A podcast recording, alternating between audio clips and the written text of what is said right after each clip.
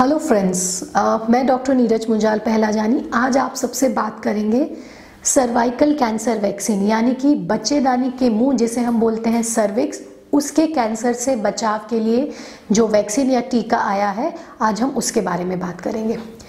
Cervical cancer आखिर क्या है? सर्वाइकल कैंसर कुछ नहीं, एक तरीके का वायरल इन्फेक्शन है और इसमें जो वायरस इन्वॉल्व होता है, उसे हम बोलते हैं ह्यूमन पेपिलोमा वायरस अगर हमारे शरीर में ह्यूमन पेपिलोमा वायरस से लड़ने की ताकत हम लोग पहले ही डेवलप कर देते हैं तो जब भी ये वायरस हमारे शरीर में अटैक करेगा तो हमारे शरीर का इम्यून सिस्टम यानी कि हमारे शरीर की बीमारियों से लड़ने की क्षमता, जिसे हम प्रतिरोधक क्षमता भी बोलते हैं, अगर वो अच्छी रहेगी तो इससे पहले कि ये वायरस कुछ नुकसान पहुँचाए, ये वायरस खत्म कर दिया जाता है।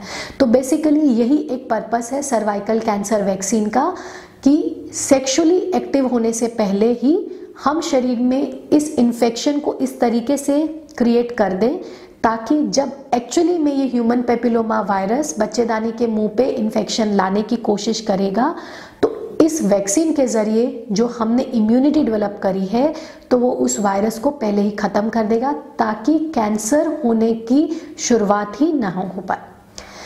तो ये इंटेंशन के साथ हम लोग वैक्सीनेशन में जाते हैं। लेकिन वैक्सीन को कब लेने का सही समय है? कितना डोज लेना चाहिए? क्या ये हमें 100 परसेंट प्रोटेक्शन देता है? आज हम उसके बारे में बात करेंगे। तो सबसे पहले होता है कि वैक्सीन लेने का सही एज क्या है? ह्यूमन पेपिलोमा वायरस का इन्फेक्शन ज़्यादातर सेक्सुअली एक्टिव होने के बाद आता है। तो अगर हम इस वैक्सीन का इस्तेमाल सेक्सुअली एक्टिव होने के बाद कर रहे हैं तो ज़्यादातर केसेस में ये यूजलेस रहता है। इसके लिए बेस्ट एज होती है वो यंग गर्ल जिनमें अभी जस्ट पीरियड स्टार्ट हुए हैं।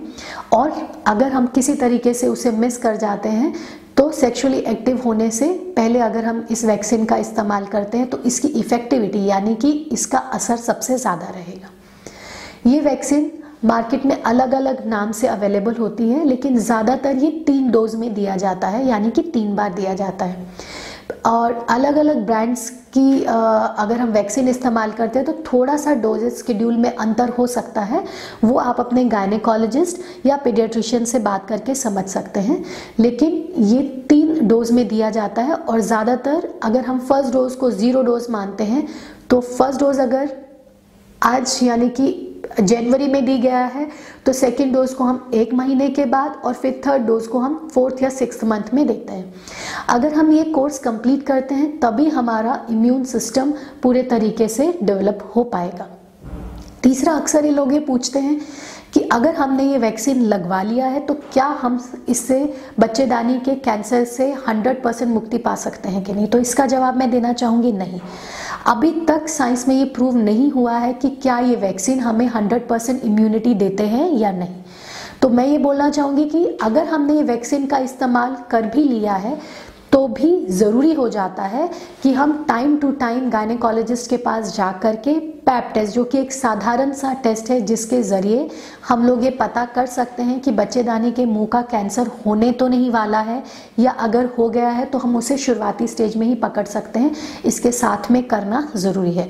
खासकर अगर आपने वैक्सीनेशन को सेक्सुअली एक्टिव होने से पहले नहीं लिया है तो हमें ये मान लेना चाहिए कि हो सकता है ये वैक्सीन हमें उतना अच्छा असर जितना कि सही समय पर लेने पर दे, उतना ये नहीं देगी। अगर हम ये छोटी छोटी बातों का ध्यान रखें तो हम अपनी नई जनरेशन खासकर अगर हम यंग गर्ल्स को देते हैं तो आने वाली जनरेशन को हम लोग इस जानलेवा बीमारी से बचा सकते हैं। Thank you